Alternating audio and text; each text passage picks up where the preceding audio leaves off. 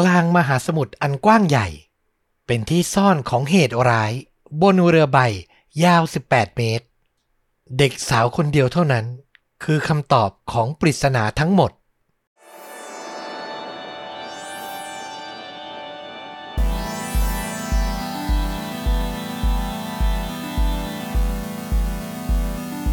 สวัสดีครับ สวัสดีครับ ค่าจริงยิ่งกว่าหนังพอดแคสต์จากช่องชวนดูดะ อยู่กับต้อมครับ แล้วก็ฟลุกครับ กับหนึ่งเหตุการณ์ฆาตกรรม พร้อมการแนะนำภาพยนตร์ที่มีเนื้อหาใกล้เคียงกับเรื่องจริงที่เรากำลังจะถ่ายทอดนะครับ วันนี้ผมขออนุญาตประชาสัมพันธ์เป็นครั้งสุดท้ายกับกิจกรรมการร่วมสนุกชิงกระเป๋าชวนดูดะของที่ระลึกของเราเนาะอ่ามีหลายคนอยากได้มากเลยนะ ใช่ จริง ๆ เปิดให้ตอบคำถามผ่านแบบสอบถาม Google Form มาหลายวันแล้ว แล้วจะหมดเขต วันพรุ่งนี้นะ 11 สิงหาคมนะครับ เดี๋ยวผมจะแปะลิงก์แบบฟอร์มในการร่วมสนุกไปตอบคำถามกันได้ทุกคนเลยนะ ไว้ที่ใต้คลิปนี้ก็แล้วกัน จะได้มองหากันง่าย ๆ ตอบคำถามแล้วก็ลุ้นว่าใครจะเป็นผู้โชคดีรับกระเป๋า 10 ใบไปนะครับ ไม่ใช่ให้ไป 10 ใบคนเดียวนะ 10 ใบ 10 ท่านนะนะครับผม 10 รางวัลนั่นเอง ก็ร่วมสนุกกันได้ สำหรับเรื่องราวการถ่ายทอดในวันนี้ต้องบอกว่าเป็นอีกเรื่องหนึ่งที่มันน่ากลัว แล้วสถานที่ที่เกิดมันก็ค่อนข้างจะแคบ แค่พูดไปผมว่าก็จินตนาการภาพออกแล้วก็คือบนเรือ อืมโหไร้ทางหนีด้วยนะ ใช่ แต่สุดท้ายแล้วผมเชื่อว่าพอฟังจบมันจะได้ข้อคิด แล้วได้กำลังใจบางอย่าง เออ อันนี้ฝากไว้ พยายามฟังจนจบแล้วกัน เดี๋ยวจะมาสรุปกันอีกทีนะครับสำหรับระดับความรุนแรงผมให้ไว้ ประมาณ 3-3.5 ไม่ได้มีรายละเอียดที่มันน่าขนลุกขนาดนั้น แต่ก็ยังต้องระวังอยู่ดีอืมใครฟังแล้วไม่ไหวก็บอกผ่านไปก่อนได้นะครับ เริ่มต้นพาฟลุกกับคุณผู้ฟังย้อนไปไกลสักนิดนึงนะ ไปในปีคริสตศักราช 1961 ครับ วันที่ 13 พฤศจิกายน บริเวณหมู่เกาะบาฮามาส ก็จะตั้งอยู่ทางตะวันออกเฉียงใต้ของประเทศสหรัฐอเมริกา ก็เป็นหมู่เกาะที่เป็นแหล่งท่องเที่ยวสำคัญในบริเวณนั้นนะนะอืมเรื่องมันเกิดขึ้นเมื่อมีลูกเรือคนหนึ่งครับ บนเรือบรรทุกน้ำมันที่มีชื่อว่ากาฟไลออนเขาเนี่ยมองไปในมหาสมุทรแอตแลนติกอันกว้างใหญ่ มองไปไกลๆแล้วเห็นว่า มีผู้ชายคนหนึ่งครับ โบกมืออยู่ จากเรือบด ที่กำลังลอยมาทางเรือน้ำมันลำนี้อ้าวพอสังเกตเห็นก็ได้ยินเสียงแว่วๆมาจากผู้ชายที่โบกมือคนนั้น ตะโกนบอกว่า ช่วยด้วย ผมมีเด็กเสียชีวิตอยู่บนเรืออือหือทางลูกเรือก็เลยรีบทำการช่วยเหลือครับ ดึงชายคนนี้ขึ้นเรือมา แล้วพวกเขาก็เห็นว่าร่างผู้เสียชีวิตเนี่ย เป็นเด็กหญิงอายุประมาณ 6-7 ขวบเท่านั้นเอง เธอมีผมสีแดง แล้วบนร่างของเธอเนี่ยสวมเสื้อชูชีพอยู่ ชายผู้รอดชีวิตระบุว่าเขาเนี่ยมีชื่อว่าจูเลียนฮาวีได้รับการว่าจ้างจากพ่อแม่ของเด็กผู้หญิงที่เสียชีวิตนี่แหละ ให้เป็นกัปตันนำเรือเดินทางท่องเที่ยว โดยเรือลำที่ว่านี้มีชื่อว่า Blue Bell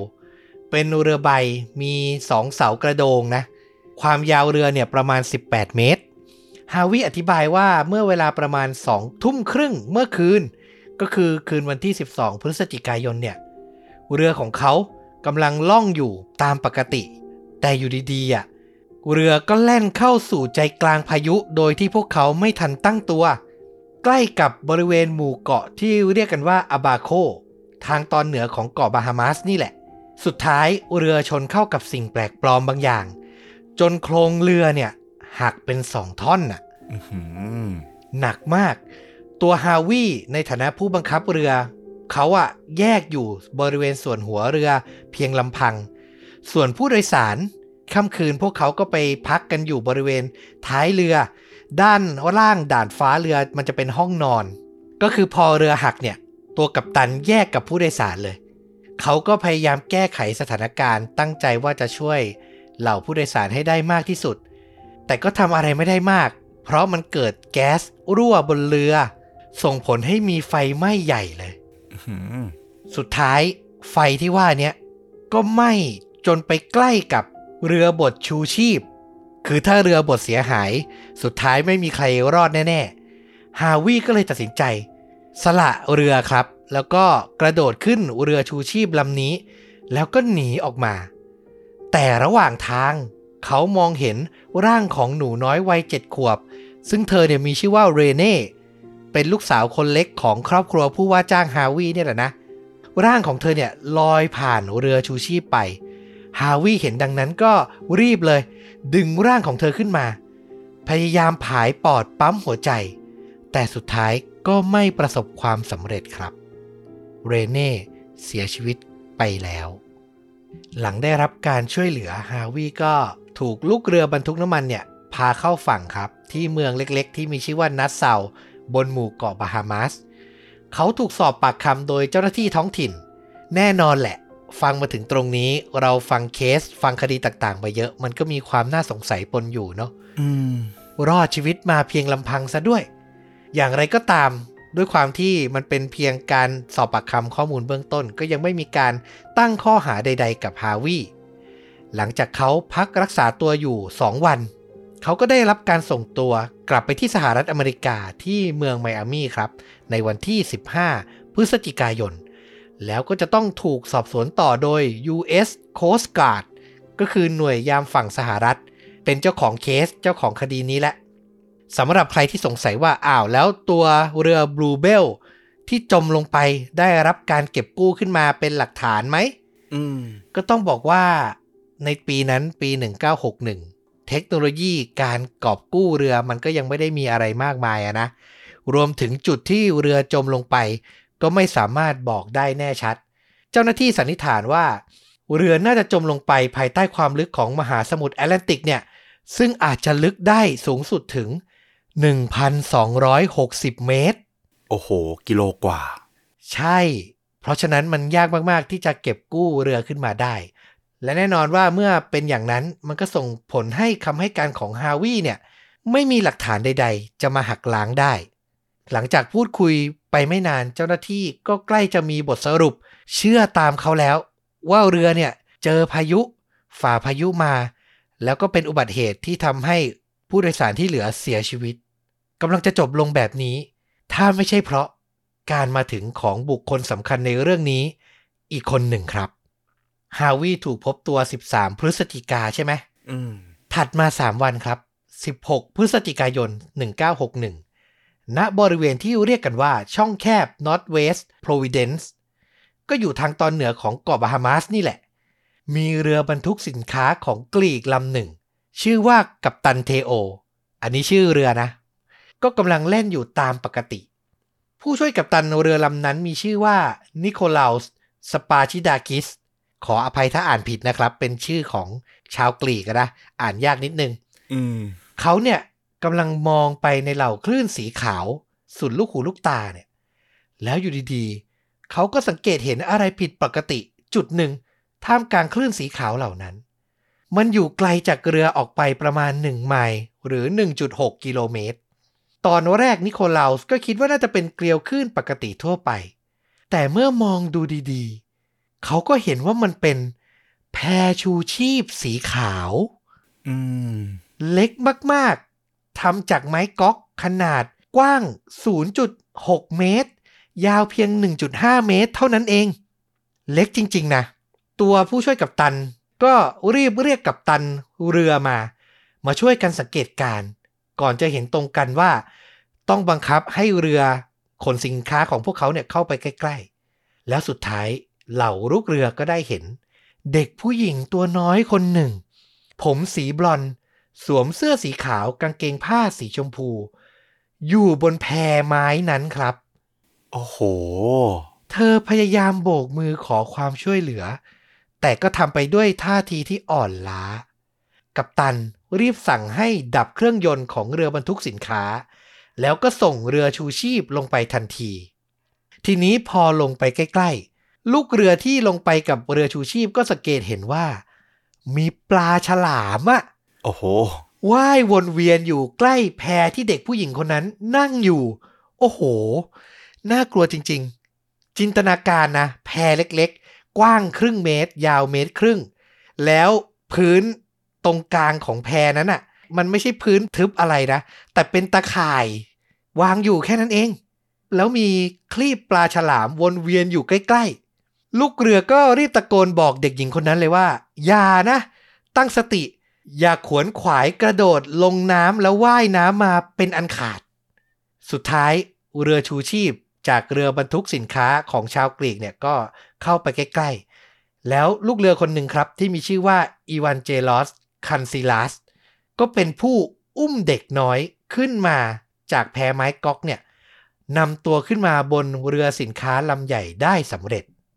จากนั้นพวกเขาก็รีบสอบถามเด็กผู้หญิงคนนั้นเลยว่า เกิดอะไรขึ้น มาอยู่บนแพลำเล็กนี้ได้อย่างไร แต่ด้วยความที่เด็กผู้หญิงเนี่ยมีท่าทีอ่อนเพลีย เธอเนี่ยแทบจะส่งเสียงพูด แผ่วเบามากๆ จับใจความไม่ได้เลย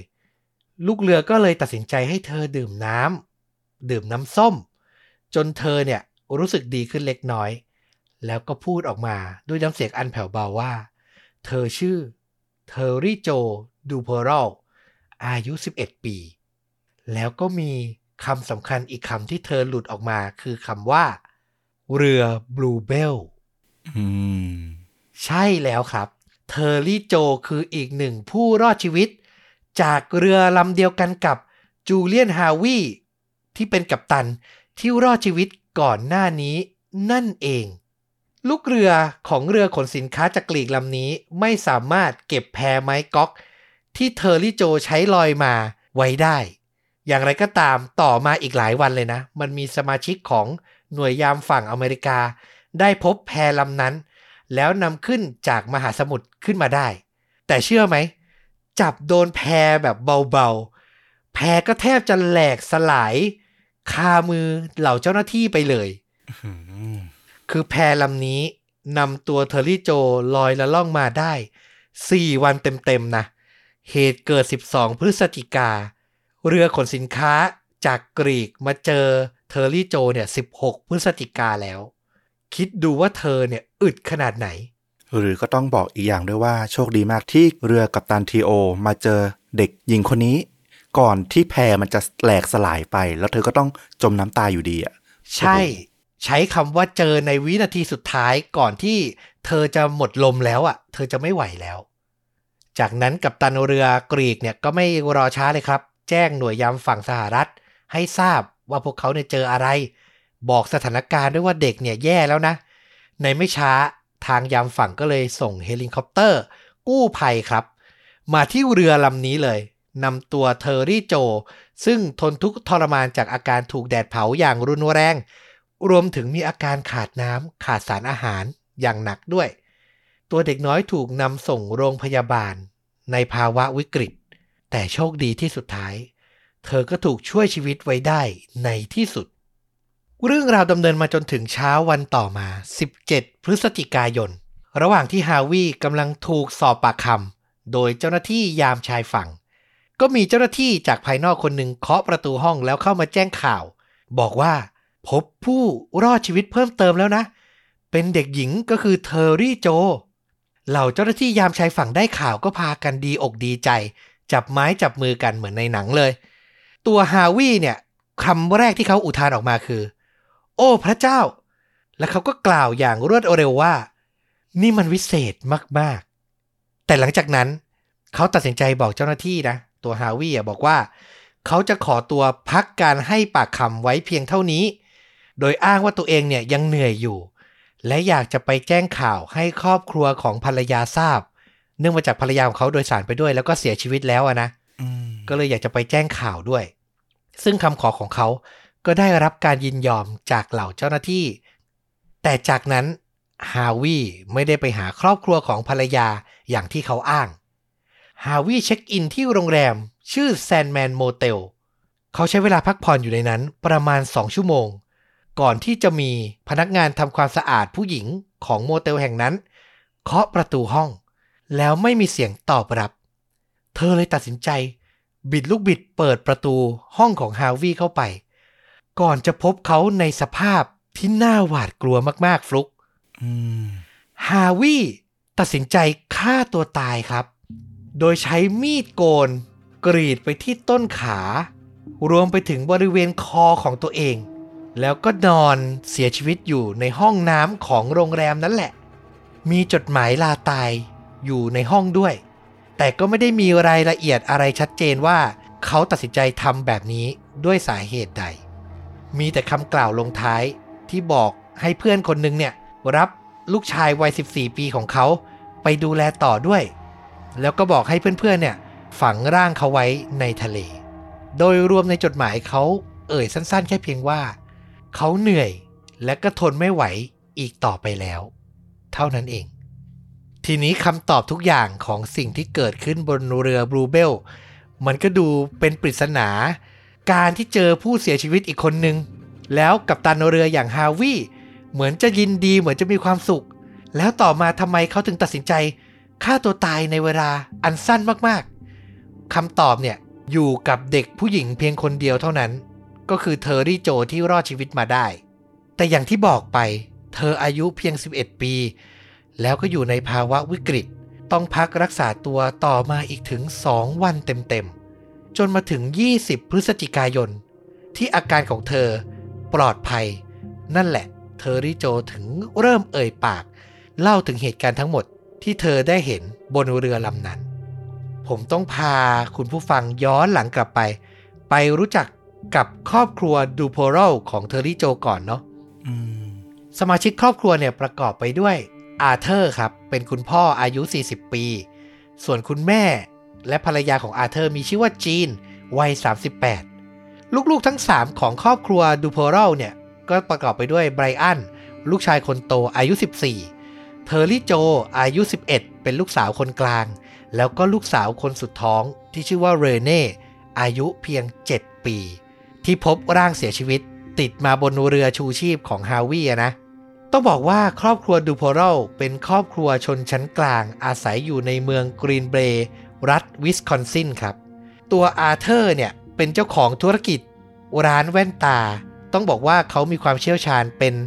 นักทัศนมาตร ก็คือมีความรู้เกี่ยวกับการวัดสายตาประกอบแว่นอะไรอย่างนั้นนะนะ เขาก็จะใช้เวลามากมายในการประกอบอาชีพนี้ ค้นคว้าหาความรู้สร้างธุรกิจ แต่เขาอะมีความฝันอยู่อย่างหนึ่ง คืออยากพาทั้งครอบครัวเนี่ยล่องเรือไปสัมผัสความสวยงามของหมู่เกาะแล้วก็มหาสมุทรแต่อย่างที่บอกนะ เป็นเพียงชนชั้นกลางไม่ได้ร่ำรวยอะไรขนาดนั้น ไม่สามารถซื้อเรือส่วนตัวมาได้ ก็ต้องอาศัยเวลาในการเก็บเงิน นานนับปีเลย กาวันที่ไว้เลยว่าช่วงปลายปี 1961 เนี้ย จะออกเดินเรือยาวหนึ่งสัปดาห์ ล็อกวันเอาไว้ แล้วในที่สุดอาเธอร์ก็สามารถมีเงินพอที่จะเช่าเรือบลูเบลเนี้ยมาได้ แต่เนื่องจากเขาเป็นนักทัศนมาตรเก่งในด้านวัดสายตาประกอบแว่น ไม่ได้ล่องเรือเก่ง ก็เลยจำเป็นต้องหากัปตันเรือมาครับ ซึ่งเขาเนี่ยรู้จักกับชายคนหนึ่ง นั่นก็คือจูเลียนฮาวีนั่นเอง ฮาวีเป็นอดีตนาวิกโยธิน และเป็นกัปตันเรืออายุ 44 ปี เขาได้รับการว่าจ้างจากอาเธอร์ ค่าตัวเนี่ยคือ 100 ดอลลาร์ต่อวัน ซึ่งย้อนไปในปี 1961 ก็ไม่น้อยนะ ให้เดินทางนำครอบครัวดูโพโรเนี่ย ท่องเที่ยว ก็ตามความรับผิดชอบอะเนาะ ต้องดูแลความปลอดภัยของผู้โดยสารทั้งหมด เออ ก็คุ้มแก่ราคา ใช่ แล้วไม่ได้ไปคนเดียวด้วยนะ อาเธอร์ยังยินยอม ให้จูเลียนฮาวีเนี่ย นำสมาชิกครอบครัวของเขาไปกับเรือลำนี้ได้ด้วย จูเลียนก็เลยนำแมรี่ดีนฮาวีครับ อาชีพนักเขียนอายุ 34 ปี ภรรยาของเขาเนี่ย เดินทางพักผ่อนท่องเที่ยวไปด้วยกัน แต่อยู่บนเรือบลูเบลลำนั้น เธอไม่ได้ทำหน้าที่นักเขียนนะ แต่มีฐานะเป็นผู้ช่วยพ่อครัวไปด้วย แอบกระซิบนิดนึงว่า ตัวแมรี่ดีนไม่ใช่ภรรยาคนแรกของจูเลียนฮาวีนะเป็นภรรยาคนที่อื้อหือ6ก็บ่งบอกอะไรบางอย่างได้เนาะเก็บไว้ในใจกันก่อน พวกเขาออกเดินทางจากเมืองที่ชื่อว่าฟอร์ดลอเดอเดลในรัฐฟลอริดา เมื่อเช้าวันพุธที่ 8 พฤศจิกายน 1961 ทุกอย่างเป็นไปอย่างราบรื่นมากๆ 4 วันแรกของการเดินทางยอดเยี่ยม สภาพอากาศดี เรือก็มุ่งหน้าไปยังบาฮามาส โดยมีการแวะที่เกาะเล็กๆ หลายแห่ง เพื่อจะได้เพลิดเพลินกับการเที่ยวเล่นบนชายหาด การดำน้ำตื้น รวมถึงการหาอาหารท้องถิ่นรับประทาน ต้องบอกว่าการท่องเที่ยวตลอด 4 วันนั้น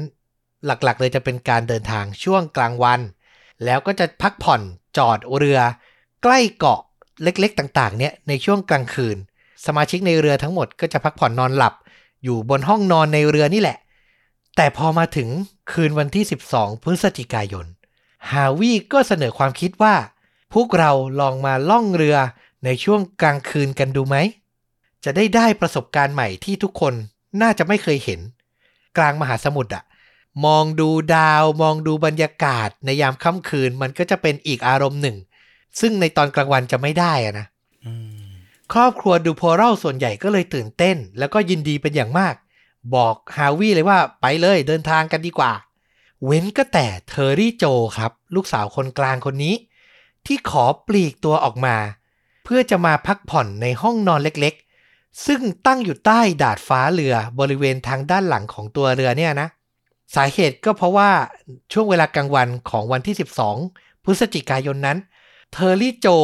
ใช้แรงในการเที่ยวเล่นบนหาดทราย แล้วก็ว่ายน้ำดำน้ำไปจนหมดแรงแล้ว ไม่ไหวที่จะอยู่ตอนกลางคืนแล้ว ก็เลยขอปลีกตัวมาพักผ่อนนอนหลับดีกว่า ทิ้งให้พ่อแม่รวมถึงพี่ชายแล้วก็น้องสาวของเธอเนี่ยครึกครื้นอยู่บนดาดฟ้าเรือกันต่อ เรื่องราวมันเริ่มขึ้น ไม่กี่ชั่วโมงหลังจากนั้นครับ หลังจากที่เทอริโจพลอยหลับไป เธอถูกปลุกให้ตื่น ด้วยเสียงที่ดังสนั่นมาจากดาดฟ้าด้านบนเรือเทอริโจบอกว่ามันเป็นเสียงเหมือน มีคนวิ่งไปมาแล้วกระทืบเรือแรงมากๆ จากนั้นพอเธอลืมตาตื่น ลุกขึ้นมา เธอได้ยินเสียงตามมา เป็นเสียงที่เธอจำได้ว่าเป็นพี่ชาย ตะโกนว่า ช่วยด้วย พ่อครับ ช่วย พูดไปแค่เนี้ยแล้วก็เหมือนเงียบไปแล้วจากนั้นเทอริโจก็ได้ยินเสียงเหมือน เป็นการตะลุมบอล การต่อสู้เกิดขึ้นเหนือตัวเรือ ก่อนที่ไม่นาน ทุกอย่างจะเงียบสนิทเลยเทอริโจสับสนมากๆ ไม่รู้ว่าเกิดอะไรขึ้น เธออายุ 11 ปีเท่านั้นเอง ก็หวาดกลัวจับขั้วหัวใจ เธอรู้แหละว่ามีบางอย่างไม่ถูกต้อง แต่ต้องใช้เวลารวบรวมความกล้าอยู่สักครู่ ก่อนจะตัดสินใจ ก้าวออกจากห้องนอน แล้วก็เดินขึ้นบันได ไปบนดาดฟ้า ก่อนที่เธอจะได้เห็นว่ามันมีภาพ ที่น่ากลัวที่สุดในชีวิตปรากฏอยู่ คือเดินขึ้นบันไดไปไม่กี่ก้าวเธอเจอร่างของแม่กับพี่ชายของตัวเองอะนอนแน่นิ่งอยู่บนพื้นห้องโดยสาร บนดาดฟ้าของเรือ ในสภาพจมกองเลือด เด็กคนหนึ่งเห็นแม่กับพี่ชาย เป็นอย่างนั้นน่ะ ก็ตัวแข็งไปเลย แต่เธอก็กัดฟันนะ พยายามก้าวข้ามร่างของแม่กับพี่ชายเนี่ยต่อไปอย่างระมัดระวัง เพื่อหวังจะไปดูว่า มีผู้ใหญ่คนอื่นที่เธอจะสามารถขอความช่วยเหลือได้หรือไม่ แล้วในเสี้ยววินาทีต่อมาก้าวไปได้แค่ก้าวสองก้าวเธอก็ได้พบกับจูเลียนฮาวีกับตันของเรือ ซึ่งอยู่ในสภาพเหมือนจะเป็นคนคลุ้มคลั่งอะ่ะลุกลี้ลุกลนมองซ้ายมองขวา แล้วพอเหลือบมองมาเจอเทอร์รี่โจ เขาก็ชี้หน้าบอกเด็กน้อยเลยว่า กลับลงไป กลับไปที่ห้องนอนของเธอเดี๋ยวนี้ คือเหมือนตะคอกใส่อะอืมนอกจากชายคนนี้อยู่ในสภาพคลั่งไม่พอนะ แต่บนร่างกายของเขาอะ่ะ มันเปลอะเปื้อนด้วยเลือดสีแดงฉานเต็มตัวเขาไปหมดเลยอะอืมคือมันน่าตกใจมากๆ เธอทำอะไรไม่ได้ โดนตะคอกใส่ ก็เลยเดินถอยหลัง ผ่านร่างของแม่กับพี่ชาย ลงบันได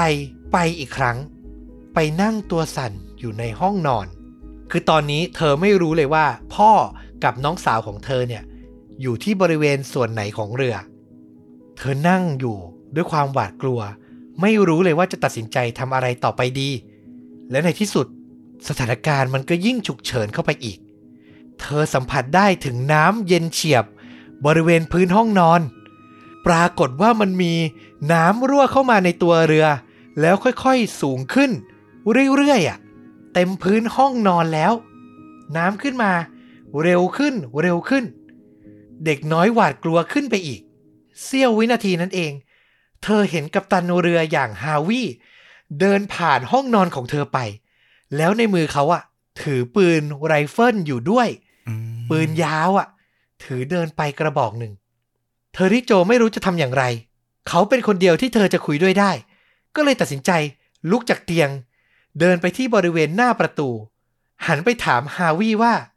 นี่เรือกำลังจะจมอยู่เหรอ ฮาวีหันกลับมา ไม่ได้มีทีท่าอยากจะช่วยเหลือใด ๆ ตอบเด็กน้อยไปแค่สั้นๆว่า ใช่ และจากนั้นเขาก็เหลือบไปมองด้านข้างเรือ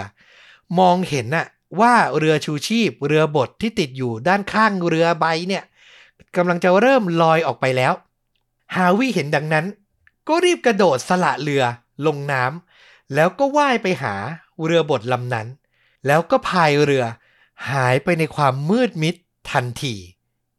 ทิ้งให้เธอริโจจมไปพร้อมๆกับเรือใบ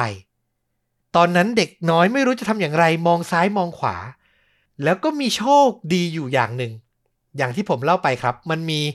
แพรชูชีพที่ทำมาจากไม้คอกเนี่ย ติดอยู่กับผนังด้านบนของตัวเรือ แต่ต้องบอกว่าตอนเนี้ยไอ้ผนังด้านบนดาดฟ้าเนี่ยในห้องควบคุมเรือเนี่ย มันจมลงไปจนจะถึงผิวน้ำอยู่แล้ว เทอร์ริโจก็เลยตัดสินใจคว้าแพรอันนั้นไว้ ผลักมันไปข้างเรือ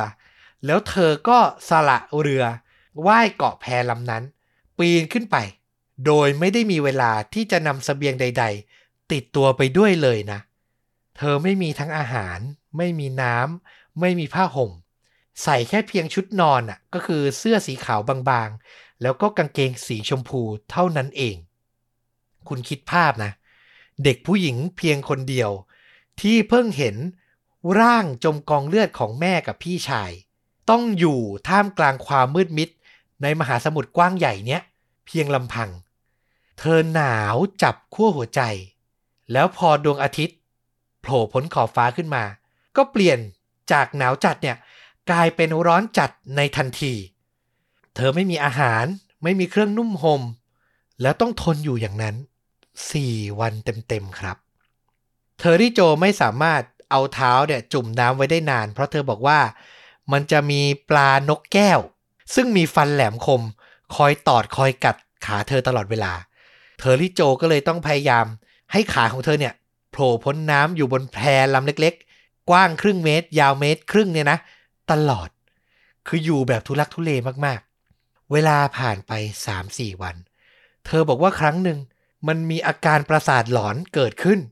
เธอมองเห็นภาพพ่อของเธอเนี่ย ยื่นแก้วไวน์มาให้ แล้วก็บอกว่า มาเร็วเทอร์รี่โจ พวกเราจะไปกันแล้วนะพูดจบเหมือนพ่อของเทอรี่โจอะ ก็ขึ้นเครื่องบินไป แล้วเครื่องบินก็บินขึ้นจากน้ำไกลเธอออกไปอะอืมคือมันเป็นภาพหลอนน่ะ ถึงตรงเนี้ย ความหวังเดียวของเธอ มันไม่ใช่ว่าแพรจะพัดไปจนไปเจอหมู่เกาะอะไรใด ๆ แล้ว คือเธอหวังได้แค่จะต้องมีคนมาพบ ถูกไหม มันบังคับอะไรไปไม่ได้ มันไม่มีสเสบียง ไม่มีขนาดใหญ่พออืมแล้วมีอยู่ช่วงหนึ่งนะ ที่เธอเห็นเครื่องบินบินผ่าน เธอริโจก็พยายามโบกแขนเพื่อให้พวกเขาสนใจ แต่แน่นอนว่าแพรอันเล็กๆ แล้วที่สำคัญนะ สีขาวอะ่ะอืมมันกลืนกับคลื่นใหญ่โตในมหาสมุทรไปเลย มีใครมองเห็นได้ยากมากๆ นอกจากเครื่องบินก็มีเรือลำอื่นๆ ผ่านมาด้วยนะ แต่พวกเขาก็ยังคงไม่เห็นเทอรี่โจอยู่ดี จนในที่สุดผ่านไปสี่วัน โชคดีและผม คิดว่ามันเป็นปาฏิหาริย์มากๆ ที่มีผู้ช่วยกับตันบนเรือขนสินค้าลำหนึ่งมองเห็นเธอเข้าจนได้ อย่างที่บอกนะ ถ้าเขามองว่ามันเป็นคลื่นเล็ก ๆ แล้วไม่ใส่ใจ สุดท้ายเรือลำนั้นก็จะผ่านไปอยู่ดี เกรดเล็ก ๆ แวะบอกตรงนี้นิดนึงที่ผมย้ำเหลือเกินว่ามันเป็นสีขาว เคสของเทอร์รี่โจเนี่ยมันส่งผลสำคัญในเวลาต่อมา คือมีกฎระบุต่อมาจากหน่วยยามชายฝั่งอเมริกาเลยนะว่า แพหรือเรือชูชีพที่ติดเรือไปนับจากนี้ จะต้องมีสีที่เด่นสะดุดตา ปัจจุบันเราก็ได้เห็นกันเลยว่า เรือส่วนใหญ่มันก็จะเป็นสีส้มเนาะอืมเรือชูชีพเนี่ย คือเป็นกฎที่เกิดขึ้น เนื่องมาจากเคสของเทอร์ริโจในวันนั้นเลยนะ ทีนี้ได้รู้ผู้ก่อเหตุ ได้รู้ผู้รอดชีวิต หลาย ๆ ท่านก็คงอยากรู้ ว่าแรงจูงใจของคนร้ายเนี่ยคืออะไร ก็ต้องบอกว่ามันไม่มีคำตอบแน่ชัดนะ อย่างที่ผมเล่าไปว่าจดหมายลาตายของฮาวิก็ไม่ได้สารภาพหรือเล่าถึงเหตุการณ์ขณะที่อยู่บนเรือเลย แต่จากการสืบสวนของเจ้าหน้าที่พอจะสรุปได้ว่าฮาวิน่าจะมีแผนการสำคัญบางอย่าง คือก่อนที่จะเดินเรือไม่ถึงเดือน เขาไปทำประกันชีวิตให้ภรรยาของตัวเอง โดยประกันเนี่ย มีรายละเอียดระบุ ว่าถ้าภรรยาเสียชีวิตจากอุบัติเหตุ รถชน ไฟไหม้ จมน้ำเขาจะได้รับวงเงินประกัน สูงสุด2เท่าของเงินประกัน ที่ระบุไว้ในสัญญาอืมแล้วพอย้อนกลับไปดูประวัติชีวิตของเขาก่อนหน้านั้น ที่ผมบอกว่าแมรี่ดีเนี่ยเป็นภรรยาคนที่ 6 ภรรยาของเขาคนก่อนหน้านั้นหลาย ๆ คน ก็มีประวัติ ถูกฮาวิใช้ความรุนแรงทำร้ายร่างกายบ้าง มีภรรยาบางคนเสียชีวิตจากอุบัติเหตุปริศนาบ้าง คือมีการเกิดเรื่องราวประมาณนี้อยู่แล้วอะอืมเพราะฉะนั้นก็เป็นไปได้มาก ๆ เลยว่า นี่อาจจะเป็นแผนการของจูเลียนฮาวีที่นำภรรยาอย่างแมรี่ดีนขึ้นเรือไปด้วย แต่มันเกิด เรื่องตรงที่ครอบครัวดูโพรลที่อยู่บนดาดฟ้าเรือในวันนั้น ดันไปเห็นเหตุการณ์ไปเป็นพยานสำคัญซะก่อน ก็เลยคาดกันว่า ตัวฮาวีน่าจะก่อเหตุฆาตกรรมทุกคนเลย เพราะว่าเห็นเหตุการณ์เป็นพยานไปซะแล้ว แต่ก็วิเคราะห์กันต่อได้อีกว่า แล้วทำไมเขาถึงไว้ชีวิตเทอร์รี่โจล่ะอืมก็มีข้อสันนิษฐานกันต่อมาว่า น่าจะเป็นเพราะ ฮาวิค่อนข้างมั่นใจว่าเรือบลูเบลกำลังจะจม แล้วเทอร์รี่โจเนี่ยก็น่าจะรอดชีวิตได้ยากอยู่แล้ว เขาอาจจะรู้สึกว่าทำอะไรที่มันร้ายๆอุรุนแรงมามากแล้ว ก็เลยตัดสินใจ ทิ้งเด็กสาวไว้ในเรือ ให้จมน้ำเสียชีวิตไปเองซะดีกว่า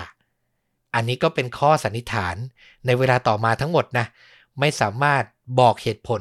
ที่มันเป็นข้อเท็จจริงร้อยเปอร์เซ็นได้ ไม่มีใครบอกได้หรอก เธอริโจก็ไม่สามารถเห็นเหตุการณ์ได้ทั้งหมดอะนะ เธอก็เล่าเท่าที่เธอได้เห็นเท่านั้นเอง และแน่นอนว่าหลังจากนั้นแม้เธอริโจจะรอดชีวิตมาเป็นข่าวดังที่อเมริกาตอนนั้นมาก ๆ แต่ชีวิตของเธอมันก็ไม่ได้ปลอดภัยไม่ได้มีความสุข เพราะอย่าลืมว่าเธอสูญเสียสมาชิกในครอบครัวไปทั้งหมดเลยนะ โอ้โห น่าเศร้ามากกับเด็กอายุ 11 คนหนึ่ง เธอต้องไปพักอาศัยอยู่กับคุณลุงคุณป้า แล้วก็คุณย่าของเธอ ซึ่งก็มอบความรักเท่าที่จะมอบให้ได้แหละ แล้วต่อมาเธอก็เติบโตขึ้นมาโดยมีปมในจิตใจ ผมมีสารคดีสั้นๆ ความยาวประมาณ 10 กว่านาทีเท่านั้นเอง ซึ่งสัมภาษณ์ตัวเธอแล้วก็สมาชิกในครอบครัว รวมถึงลูกของเธอด้วย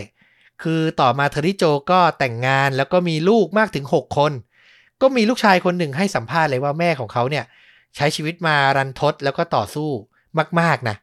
มีบาดแผลทางจิตใจมาโดยตลอด แต่ที่น่าชื่นชมอย่างหนึ่งคือ เธอเติบโตขึ้นมา แล้วไม่ได้เข็ดขยาดกับน้ำกับมหาสมุทรไปเลยนะ ตรงนี้ผมเชื่อเอาเองว่าเธอน่าจะมีความฝันเหมือนกับพ่อของเธอด้วย ที่ชอบท่องมหาสมุทรอันกว้างใหญ่ ชอบสำรวจชอบอะไรประมาณนั้น เธออุทิศชีวิตของตัวเองนะ ให้กับผืนน้ำเลย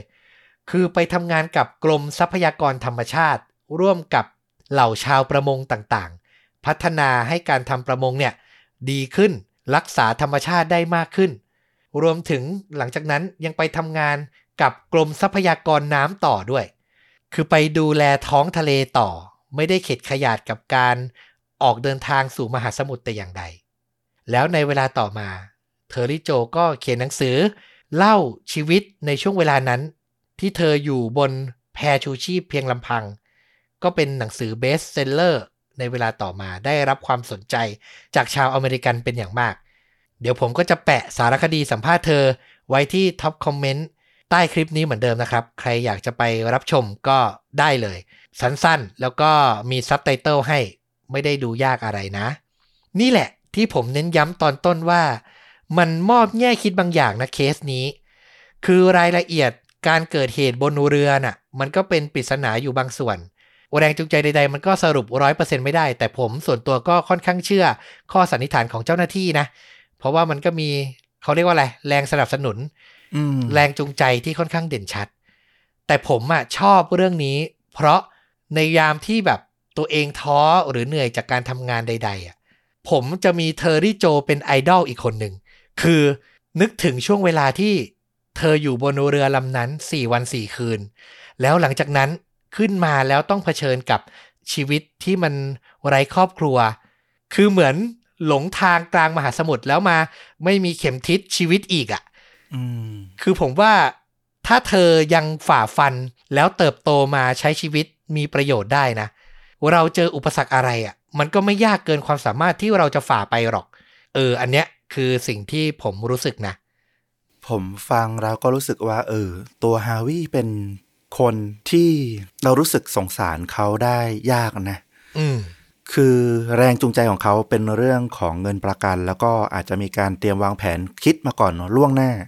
แต่ทำไมต้องเลือกเอาทริปที่ล่ากคนอื่นเข้ามาเกี่ยวข้องด้วย ทั้งนั้นที่เขาเองก็อาจจะไปกับภรรยาแค่สองคนก็ได้ ก็เข้าใจ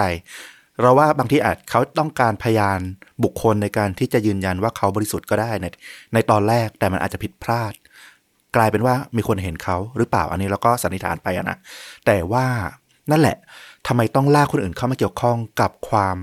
ไม่พอใจหรือความแค้นหรือความโลภของตัวเอง จนมันกระทบกับชีวิตของเด็กผู้หญิงคนหนึ่งได้มากขนาดนี้ แต่อย่างน้อยที่สุดเขาก็ยังมีความละอายต่อ บาปต่อความผิดที่เขาได้ทำนะนะเมื่อรู้ว่ามีเด็กหญิงคนหนึ่งได้รอดชีวิต แต่นั่นแหละมันไม่สะสมกับสิ่งที่มันเกิดขึ้นกับเหยื่ออย่าง เทอริโจ เห็นด้วยเลย มันไม่สะสม แล้วมองอีกมุมหนึ่งเขาก็อาจจะขี้ขลาดแล้วหวาดกลัว เกินกว่าจะอยู่รับผิดก็เป็นได้เนาะใช่ เราก็เลยรู้สึกว่า ถ้าคุณจะกลัวและไม่อยากรับในสิ่งที่มันจะเกิดขึ้นตามมาทำไมไม่ใช้สติยังคิด หยุดที่จะทำสิ่งที่มันเลวร้ายตั้งแต่ตอนแรก โอเคแหละ ทุกคนแหละเนาะก็คงที่จะทำความผิดทำความชั่วเนี่ย ก็คงคิดว่าคงไม่มีใครเห็น คงไม่มีใครจับได้ แต่ว่าสุดท้ายคุณเองก็รู้ และคุณก็จะต้องเผยมันที่สุดในวันใดวันหนึ่งออกมาอยู่ดี ถูกต้องเลยสำหรับภาพยนตร์ที่ผมอยากจะแนะนำผมก็ไม่ได้อยากจะแนะนำไปในทิศทางของหนังแบบว่าฆาตกรรมอะไรอย่างนั้นนะ คืออย่างที่บอกเรื่องราวของเทอร์รี่โจกลางมหาสมุทรเนี่ย มันส่งผลให้ผมอะได้กำลังใจในส่วนหนึ่ง แล้วมันก็ ทำให้ผมนึกย้อนไปถึงภาพยนตร์ที่ชมแล้วประทับใจมากๆ เชื่อว่าหลาย ๆ ท่านอาจจะเคยรับชม แต่ถ้าใครพลาดผมแนะนำเลยนะครับ ต้องดูนะเรื่องเนี้ยนั่นก็คือ Life of Pi อ่าหนังคว้าออสการ์ยอดเยี่ยมถึง 4 รางวัลนะ ดนตรีประกอบผู้กำกับถ่ายภาพเทคนิคพิเศษ ก็เป็นเรื่องราวของเด็กชายคนหนึ่ง ชีวิตเซี่ยวหนึ่งเหมือนเทอร์ริโจเลยนะ ก็คือต้องอยู่ในเรือท่ามกลางมหาสมุทร แต่ที่มันแตกต่างคือมันจะมีความเป็นแฟนตาซี เพราะเขาต้องอยู่กับสัตว์ร้ายบนเรือหลากหลายชนิด ภาพจำก็คือเสือขนาดใหญ่เลยเนาะอืม เป็นเสือโคร่ง แล้วผมชอบบทสรุปของเรื่องนี้มาก ถ้าดูไปจนจบ เหล่าสัตว์ทั้งหมดบนเรือเนี่ยมันมีความหมาย มันสื่อความหมายไปถึงอะไรบางอย่าง ด้วยความที่ภาพยนตร์มันสร้างจากหนังสือชื่อดังด้วยอะนะ มันก็เลยแบบซาบซึ้งอะ่ะ ผมรู้สึกว่าเนี่ยมันก็เป็นอีกหนึ่งภาพยนตร์ที่ ผมได้รับพลังเหมือนกับตอนที่ศึกษาเรื่องของเทอร์รี่โจเลย ก็เลยอยากจะแนะนำห้ามพลาดเลยกำกับโดยผู้กำกับชาวเอเชียของเราอย่างอังลี่ด้วย ส่วนตัวนะ อันนี้เป็นเป็นความรู้สึกส่วนตัวผมเลยนะ ถึงแม้ว่าอังลี่จะมีผลงานที่ขึ้นหิ่งระดับคลาสสิกหลายต่อหลายเรื่อง แล้วก็น่าจะมีหลายคนที่จะชอบหนังอย่าง Crouching Tiger Hidden Dragon แต่ส่วนตัวผมเองเนี่ย ผมชอบ Life of Pi ของเขามากที่สุดนะสำหรับผลงานของเขา ผมว่ามันมีความเป็นเอเชียบวกตะวันตก แล้วก็มีความแฟนตาซีผสมกับความจริงช็อตสุดท้ายของหนังที่มีการพูดถึงนะผมก็ไม่อยาก spoil แต่ผมว่ามันขมวดทุกสิ่งทุกอย่าง ที่หนังพยายามจะเล่ามาได้สวยงามมากๆ เออ เป็นบทสนทนาสั้นๆ ที่คำตอบออกมาแล้วแบบ โอ้โห นี่คือทั้งหมดของเรื่องเหรอ สุดยอดมากๆ ไม่อยากให้พลาดจริง ๆ นะครับ ผมเชื่อว่าใครเคยรับชมแล้ว หลังฟังเรื่องเทอร์รี่โจเสร็จกลับไปรับชมซ้ำผมว่าน่าจะส่งพลังบวกในการสู้กับชีวิตให้คุณได้พอสมควรเลยแหละ เอาล่ะครบถ้วนนะ กับฆาตจริงยิ่งกว่าหนังใน episode นี้ ใครที่ชื่นชอบการถ่ายทอดเรื่องราวแบบนี้จากช่องชนดูดะก็ยังสามารถสนับสนุนเราโดยตรงได้เหมือนเดิมนะครับ ด้วยการกดปุ่ม Super Thanks ส่งรายได้ให้เราได้ ปุ่มอยู่ใกล้ๆ ปุ่มกดไลค์กด Subscribe ทาง YouTube เลย หรือจะสมัครสมาชิกช่อง สนับสนุนว่าเราเป็นรายเดือนก็ได้เช่นเดียวกัน แล้วกลับมาพบกับเรื่องราวน่าสนใจแบบนี้ได้ใหม่ในตอนต่อๆไป วันนี้ลาไปเพียงเท่านี้ สวัสดีครับ สวัสดีครับ